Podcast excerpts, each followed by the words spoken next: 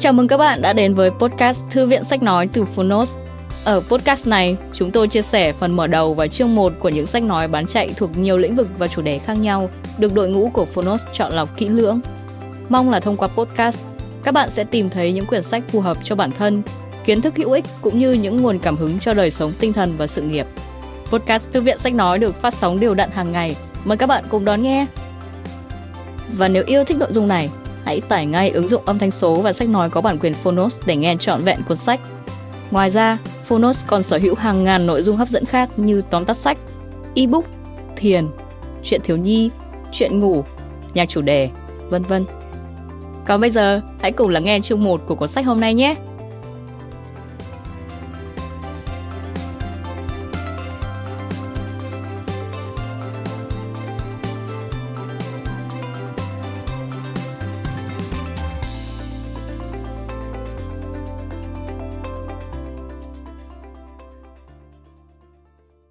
Bạn đang nghe từ Phonos.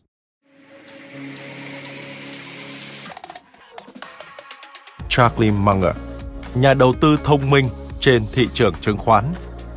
138 lời khuyên khôn ngoan từ ông trùm của đế chế đầu tư Berkshire Hathaway.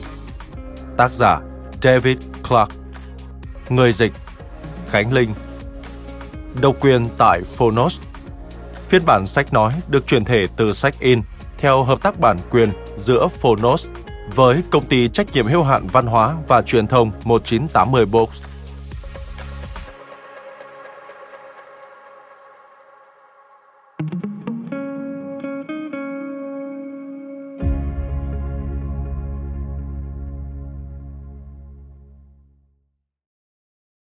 Cuốn sách này dành tặng riêng cho Richard Saunders và những kẻ gây rối vui nhộn của anh xin bày tỏ lòng tôn kính tới những người mà chúng tôi mang ơn rất nhiều. Chú thích nguồn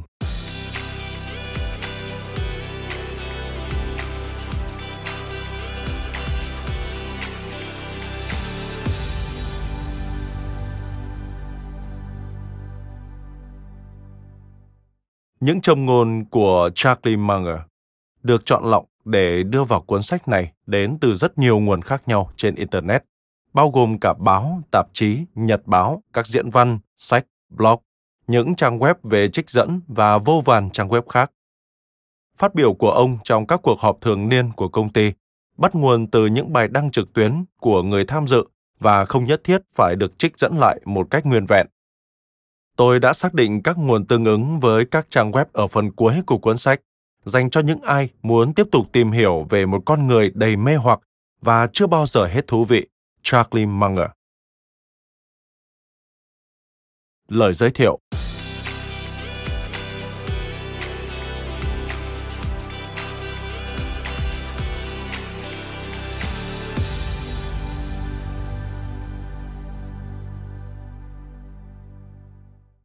Dọc theo chiều dài lịch sử tài chính Mỹ, Charlie Munger là một hiện tượng đầy bí ẩn được bao trùm bởi những nghịch lý. Ông cùng lúc vừa là một ẩn số, vừa là một mâu thuẫn. Warren Buffett từng nói, Công trình kiến trúc to lớn nhất trong cuộc đời Charlie chính là thiết kế ra một Berkshire của ngày hôm nay. Kế hoạch mà ông gửi tới tôi rất đơn giản. Hãy thôi quan tâm đến chuyện làm thế nào để mua được những doanh nghiệp tầm trung với mức giá rất hời. Thay vào đó, hãy mua một doanh nghiệp tốt với giá hợp lý trên nền tảng đó, Berkshire đã được xây dựng theo bản thiết kế của Charlie. Tôi nắm giữ vai trò của một tổng thầu cùng các công ty con của Berkshire giải quyết những công việc thực tế dưới tư cách là các nhà thầu phụ.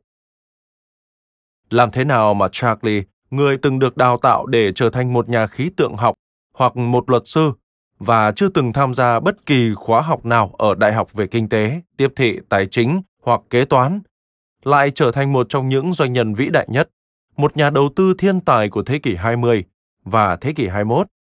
Ẩn chứa bên trong đó là những bí mật. Charlie cất tiếng khóc chào đời ở Omaha, Nebraska vào ngày mùng 1 tháng 1 năm 1924, giữa những năm 1920 gầm thét. Radio và máy bay là sản phẩm của công nghệ tiên tiến nhất lúc bấy giờ. Tài phiệt Bernard Baruch khi ấy được coi là ông Hoàng phố Huân, người người nhà nhà đua nhau làm giàu bằng cách đầu tư vào chứng khoán. Cha của Charlie là một trong những luật sư hàng đầu về lĩnh vực thương mại tại Omaha. Danh sách khách hàng của ông bao gồm rất nhiều doanh nhân thuộc tầng lớp có trong bang. Charlie đã dành phần lớn thời niên thiếu của mình để đọc. Thú tiêu khiển của giới trẻ lúc bấy giờ thay vì xem truyền hình và chơi điện tử. Nhờ đó ông khám phá ra một thế giới rộng lớn hơn khu phố bình dị, quen thuộc nhưng rất riêng biệt ở Dundee, nơi mà gia đình Warren Buffett cũng sinh sống. Hai cậu bé học cùng một khối trong cùng một trường trung học, dù hơn kém nhau 7 tuổi. Thực ra một trong những công việc đầu tiên mà Charlie từng làm chính là làm thuê cho ông của Warren tại tiệm tạp hóa Buffett trong khu phố. Cửa tiệm ấy nay vẫn nằm nguyên vẹn giữa lòng Dundee cổ kính. Tiệm tạp hóa Buffett chính là nơi giúp Charlie đặt bước chân đầu tiên vào thế giới kinh doanh. Ông học được cách kiểm kê, sắp xếp kệ hàng, làm hài lòng các thượng đế. Tầm quan trọng của việc đi làm đúng giờ, làm thế nào để hòa hợp với đồng nghiệp khi giải quyết các vấn đề chung và dĩ nhiên, cách để vận hành máy tính tiền, nơi mà tiền bạc, huyết mạch của việc kinh doanh đang chảy. Omaha những năm 1930 đã có những khu nhà ở dành cho dân nhập cư gồm người Ý, người Hy Lạp, người Mỹ gốc Phi, người Ireland, người Pháp, Séc, Nga hay thậm chí là cả người Hoa. Rất nhiều người nhập cư làm việc cho công ty đường sắt Union Pacific và các nhà máy chế biến thịt. Các công ty này hoạt động tập trung ở Omaha. Charlie đi học ở trường công cùng với con em của những người dân nhập cư đó. Bởi vậy, ông đã hình thành trong mình một nhận thức đúng đắn không chỉ về văn hóa mà còn về tiềm năng thương mại của họ và sẵn sàng làm việc cật lực để đem tới cho những đứa trẻ kia một cuộc sống tốt đẹp hơn. Charlie thường gợi lại ký ức kinh hoàng về cuộc đại khủng hoảng trong các buổi gặp mặt thường niên tại Berkshire Hathaway như một lời nhắc nhở với tất cả mọi người rằng mọi thứ có thể trở nên tồi tệ như thế nào. Thế nhưng, Omaha không phải gánh chịu những hậu quả nặng nề như các vùng khác của nước Mỹ trong suốt cuộc đại khủng hoảng. Một phần vì thành phố này là điểm giao, là con đường liên thông giữa hai tuyến xe lửa chính Union Pacific và Burlington. Và cũng bởi Omaha là quê hương của Union Stockyards, thị trường giống vật nuôi sôi động và là trung tâm công nghiệp chế biến thịt lớn thứ hai thế giới lúc bấy giờ, chỉ sau Chicago. Hội tụ đầy đủ các yếu tố về hàng hóa và vận tải. Omaha đã thu hút các công ty chế biến thịt lớn đến thành lập các nhà máy chế biến ở Nam Omaha. Nước Mỹ có thể rơi vào một cuộc khủng hoảng trầm trọng, nhưng suy cho cùng vẫn phải tiêu thụ một lượng lớn lương thực đủ để duy trì cuộc sống, nhiều như số lượng 20.000 con lợn, cừu và gia súc được vận chuyển tới Omaha mỗi ngày. Những con vật này cần phải được giết mổ, chế biến, đóng gói và vận chuyển đến các vùng khác của đất nước. Thị trường chăn nuôi và chế biến tạo ra rất nhiều hoạt động kinh tế ngay trong những thời điểm khó khăn như vậy. Công ty xây dựng Kiewit ngày nay là một trong những tập đoàn xây dựng lớn nhất Bắc Mỹ, được thành lập tại Omaha. Dự án quan trọng đầu tiên mà công ty này nhận được chính là xây dựng tòa Livestock HN, trực thuộc Union Stockyards. Peter Kiewit là người có ảnh hưởng lớn tới cả Charlie lẫn Warren, và trụ sở chính của Berkshire ngày nay cũng nằm trong Kiewit Plaza. Charlie được học về các giao dịch kinh doanh từ những doanh nhân lỗi lạc nhất của Omaha thông qua cha mình. Đại diện pháp lý cho cả gia đình Hitchcock, chủ của tờ báo hàng đầu, và gia đình Coons, người sở hữu ngân hàng lớn nhất thành phố. Sau khi tốt nghiệp trung học, chàng trai 17 tuổi Charlie đã theo đuổi con đường nghiên cứu toán học tại Đại học Michigan. Một năm sau trận Trân châu cảng, Charlie, 19 tuổi, quyết định bỏ học đại học và gia nhập không quân Hoa Kỳ. Quân đội gửi ông đến Caltech ở Pasadena, California, vì mục đích nghiên cứu khí tượng. Tại đây, ông đã học cách phân biệt mây tích với mây Cirrus, tên gọi khác là mây ti, một kiểu mây dài mỏng nhìn giống các túm tóc hoặc lông, và nhanh chóng tìm thấy tình yêu với mảnh đất tràn đầy nắng ấm ở Nam California. Khi cậu thiếu niên Warren Buffett còn đang bận rộn với tỷ lệ và xác suất tại trường đua ngựa Axaben, nơi cách chỗ cậu chỉ vài phút đạp xe, thì Charlie Munger đã tìm hiểu về một kỹ thuật đầu tư quan trọng trong khi chơi poker với những người bạn đồng ngũ của mình. Đó là nơi ông học được cách buông tay khi tỷ lệ thắng cược không cao và cược thật nhiều khi tỷ lệ này khả quan. Một chiến lược thông minh mà sau này ông đã áp dụng vào việc đầu tư. Sau chiến tranh, Charlie, người không có lấy một tấm bằng cử nhân, đã bị từ chối khi xin học tại Đại học Luật Harvard, nơi bố ông từng là cựu sinh viên. Nhờ một cuộc điện thoại từ vị chủ nhiệm khoa đã về hưu của Harvard, vốn là một người quê gốc ở Nebraska và là một người bạn của gia đình Charlie, ông được chấp nhận. Charlie đã hoàn thành xuất sắc việc học tập và nghiên cứu ngành luật. Ông tốt nghiệp loại ưu và rời trường năm 1948.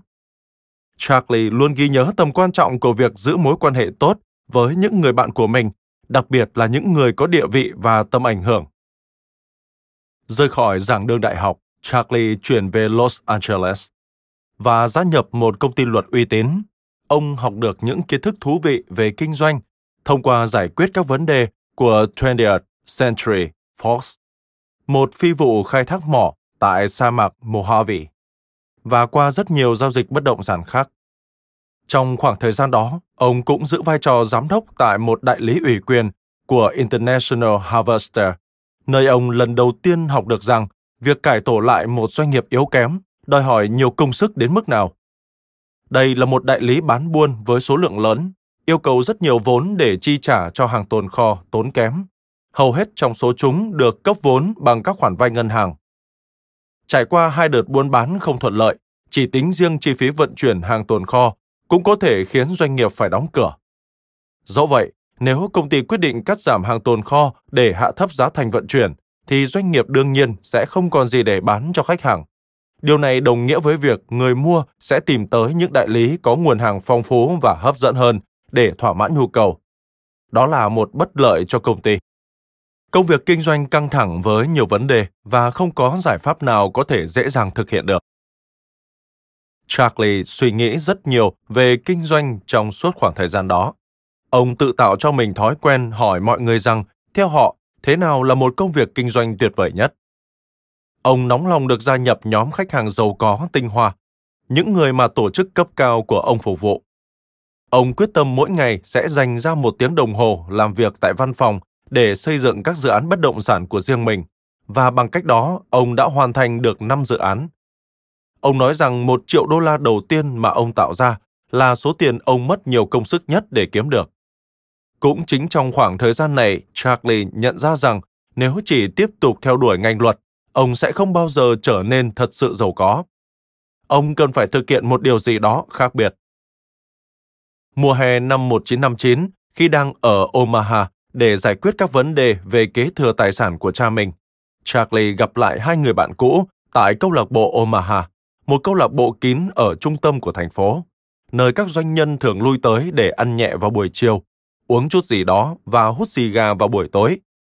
Họ quyết định dẫn một anh bạn của họ tới cùng, người đang điều hành một công ty mà họ đã dốc tiền vào để đầu tư và tin chắc rằng Charlie sẽ rất hứng thú gặp gỡ. Một người đàn ông trẻ tuổi có tên Warren Buffett.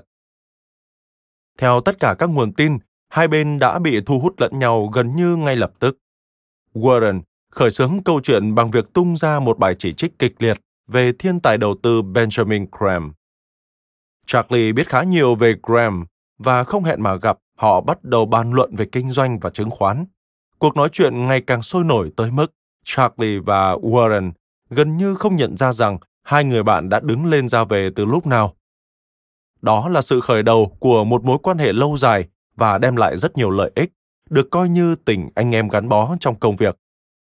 Họ gặp nhau rất thường xuyên trong những ngày tiếp theo. Một buổi tối sau khi dùng bữa, Charlie hỏi ý kiến Warren về việc liệu có khả thi không nếu Charlie muốn mở một công ty đầu tư chung như công ty của Warren tại California. Warren nói rằng mình không thể tìm thấy lý do nào để phản đối. Sau khi Charlie trở lại California, ông đã cùng Warren nói chuyện điện thoại hàng tuần trong suốt vài năm tiếp theo. Cuối cùng vào năm 1962, Charlie thành lập công ty đầu tư mà ông hợp tác với một người bạn cũ từng chơi poker với mình. Người này cũng là một thương gia tại sàn chứng khoán Pacific Coast. Ông đồng thời mở thêm và điều hành một công ty luật gồm Munger, Tolles, Hills và Oz. trong vòng 3 năm, ông tạm dừng các hoạt động liên quan đến luật để tập trung vào việc đầu tư toàn thời gian. Công ty đầu tư của Charlie không giống với công ty của Warren. Ông chấp nhận một vài khoản nợ để thực hiện các giao dịch của mình. Ông đặc biệt có hứng thú với việc kinh doanh cổ phiếu chứng khoán. Ông đã thực hiện một hợp đồng mua bán chứng khoán có liên quan đến British Columbia Power, BCP. Công ty này đã được chính phủ Canada tiếp quản. Giá thu mua lúc bấy giờ là 22 đô la một cổ phiếu. BCP bán với giá 19 đô la một cổ phiếu. Suy tính rằng thỏa thuận cuối cùng có thể dẫn tới việc giá một cổ phiếu sẽ là 22 đô. Charlie quyết định dốc toàn bộ tài sản của công ty, tiền của chính mình và tiền mà ông vay mượn được để mua hết cổ phiếu của BCP và đầu tư vào đối tượng này. Giao dịch cuối cùng cũng đem lại kết quả. BCP được thu mua với giá 22 đô một cổ phiếu và Charlie xuất hiện tài tình như một tên cướp. Vào giữa những năm 1960, Charlie và Warren đang tập trung nghiên cứu tờ Pinchis, săn lùng một doanh nghiệp tiềm năng với mức giá hợp lý. Một trong những công ty mà họ tìm thấy được là Blue Chip Stamp. Blue Chip là một công ty kinh doanh tem.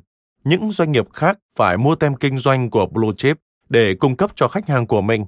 Những người mà sau đó sẽ mang tem đổi lấy các giải thưởng mà Blue Chip cung cấp. Nó giống như là một hình thức sớm hơn của các chương trình đổi thưởng. Điều khiến doanh nghiệp này trở nên hấp dẫn trong mắt Charlie chính là vì Blue Chip luôn có một quỹ tài sản chung được gọi là tiền nổi.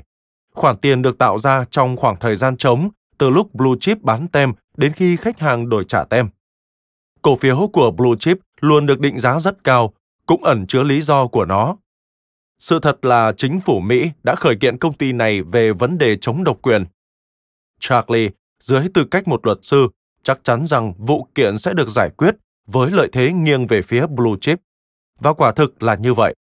Charlie, thông qua các cộng sự của mình và Warren, thông qua Berkshire, cuối cùng cũng nắm quyền kiểm soát công ty và Charlie trở thành giám đốc. Nói thêm, Pinksys, tên một ấn phẩm xuất bản hàng ngày vào thời kỳ tiền Internet, cung cấp thông tin về giá cả của cổ phiếu OTC in trên trang màu hồng. Quay lại nội dung chính. Mô hình kinh doanh của Blue Chip rốt cuộc cũng trở nên lỗi thời.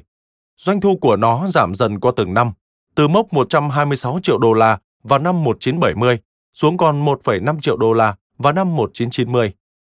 Thế nhưng trong thời kỳ hoàng kim, dưới sự lãnh đạo của Charlie, Blue Chip đã tận dụng thặng dư vốn của mình để thu mua 100% cổ phiếu của Seas Candies và 80% cổ phiếu của một công ty tài chính tên là Westco, hiện đang sở hữu một công ty tiết kiệm và cho vay. Giống như cách mà Warren đã từng rút lại vốn đầu tư của Berkshire cho một doanh nghiệp dệt may hoạt động kém hiệu quả để mua về một công ty bảo hiểm thịnh vượng, National Indemnity. Charlie cũng rút thẳng dư vốn khỏi Blue Chip Stamp để đầu tư cho một giao dịch kinh doanh khác kiếm lời tốt hơn.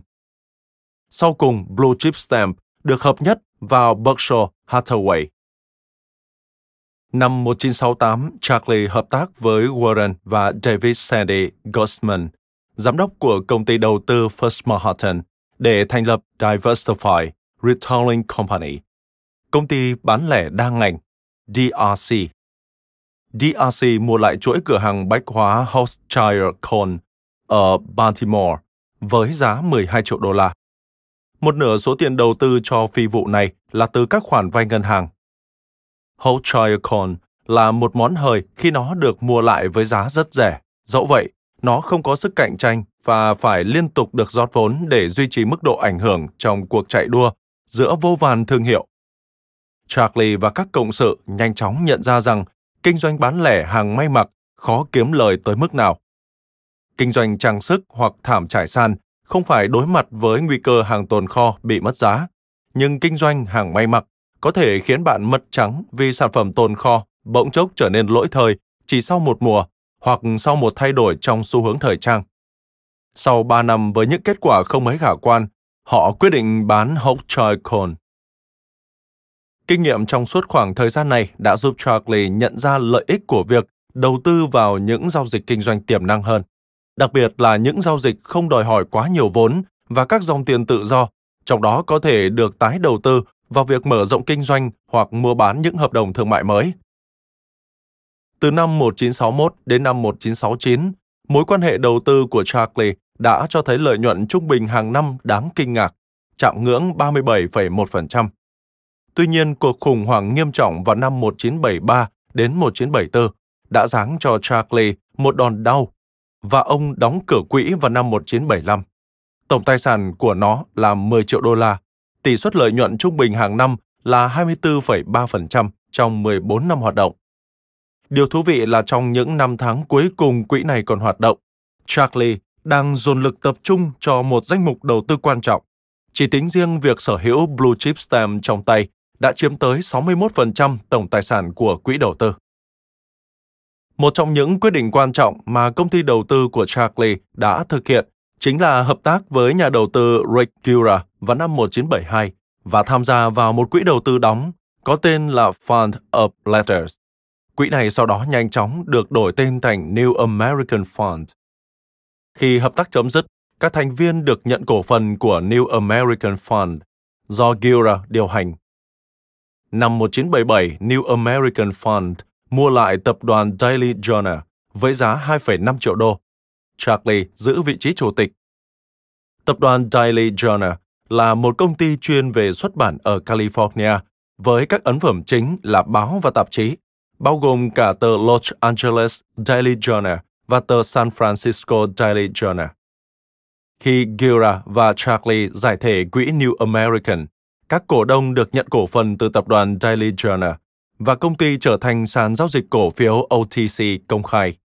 Rất nhiều cổ đông của Daily Journal khi đó đã hợp tác với Charlie từ những ngày đầu tiên ông điều hành công ty đầu tư chung, tức là hơn 40 năm trước. Năm 1979, Charlie trở thành phó chủ tịch đầu tiên của Berkshire Hathaway. Năm 1983, Blue Chip Stamp sắp nhập vào Berkshire Hathaway. Charlie tiếp quản với tư cách tổng giám đốc của Westco. Việc nắm giữ hai cương vị quan trọng đã tạo điều kiện cho Charlie hỗ trợ Warren trong quá trình đưa ra các quyết định đầu tư và quản lý đúng đắn.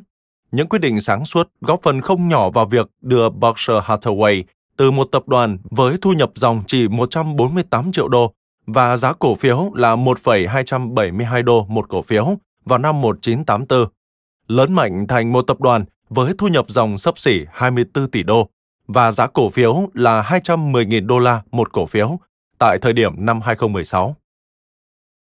Hiện tại ở tuổi 92, Charlie là phó chủ tịch đương nhiệm của Berkshire Hathaway, công ty tư nhân lớn nhất Georgia, với giá trị vốn hóa thị trường ở vào mức 362 tỷ đô, đồng thời là giám đốc tập đoàn Daily Journal với tổng tài sản cá nhân vượt mức 2 tỷ đô la Mỹ. Nhận xét về ảnh hưởng to lớn của Charlie đối với phong cách đầu tư của mình trong suốt 57 năm qua, Warren tâm sự. Khác với Ben Graham, Charlie không chỉ dạy tôi mua những món hời, đây chính là ảnh hưởng của anh ấy đối với tôi. Những tác động mạnh mẽ của Charlie đã khiến tâm nhìn của tôi được mở rộng hơn bao giờ hết. Đó không gì khác, chính là nội lực của Charlie. Phần 1 một vài suy ngẫm của Charlie về đầu tư thành công.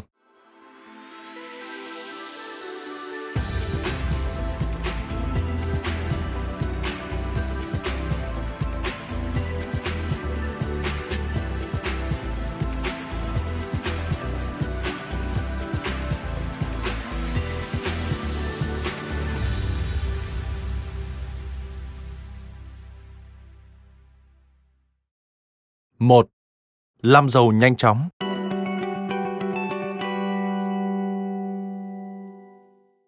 Ham muốn làm giàu nhanh chóng thường đem lại không ít rủi ro. Nỗ lực để kiếm thật nhiều tiền trong một khoảng thời gian ngắn thường tiềm ẩn nhiều mối đe dọa, bởi khi đó chúng ta phải đánh cược một cách liều lĩnh vào cổ phiếu hoặc những tài sản có sự biến động liên tục về giá. Có hàng tá người cũng muốn làm giàu nhanh chóng như chúng ta. Không ít trong số họ săn lùng được các nguồn tin đáng tin cậy mà chúng ta không có. Các định hướng về mức giá ngắn hạn của bất cứ hợp đồng đảm bảo hay hợp đồng phát sinh đều phải hứng chịu những thay đổi bất thường bắt nguồn từ một số trường hợp chúng ta không biết phải xử lý các giao dịch kinh doanh hoặc các tài sản ngầm với giá trị thực của chúng như thế nào. Quan trọng hơn cả, người kinh doanh phải đối mặt với vấn đề về đòn bẩy thương mại. Muốn làm giàu nhanh chóng, ta phải vay vốn hoặc ký nợ để khuếch trương những dao động nhỏ trên thị trường về mặt giá cả thành những dao động lớn và kiếm một khoản cách xù từ đó. Tuy nhiên, nếu kinh doanh thất bại, tiền mất dễ như chơi. Chúng ta mua được cổ phiếu tiềm năng và tin chắc rằng mình sắp giàu to, nhưng chỉ cần một sự kiện kinh hoàng như ngày 11 tháng 9 lặp lại, thị trường cổ phiếu tan tành và chúng ta mất trắng. Trong những ngày đầu vào nghề, Charlie lợi dụng rất nhiều vốn để đầu tư vào cổ phiếu của mình. Nhưng thời gian đã khiến Charlie trưởng thành hơn. Ông nhận ra mối nguy hại mà hình thức kinh doanh này gây ra và sẵn sàng tìm mọi cách để tránh vay nợ, chỉ tập trung đầu tư vào kinh doanh dài hạn. Phương thức đem lại nguồn lợi kinh tế bền vững. Cảm ơn các bạn vì đã lắng nghe podcast Thư viện Sách Nói. Podcast này được sản xuất bởi Phonos, ứng dụng âm thanh số và sách nói có bản quyền dành cho người Việt. Hẹn gặp lại các bạn ở những tập tiếp theo.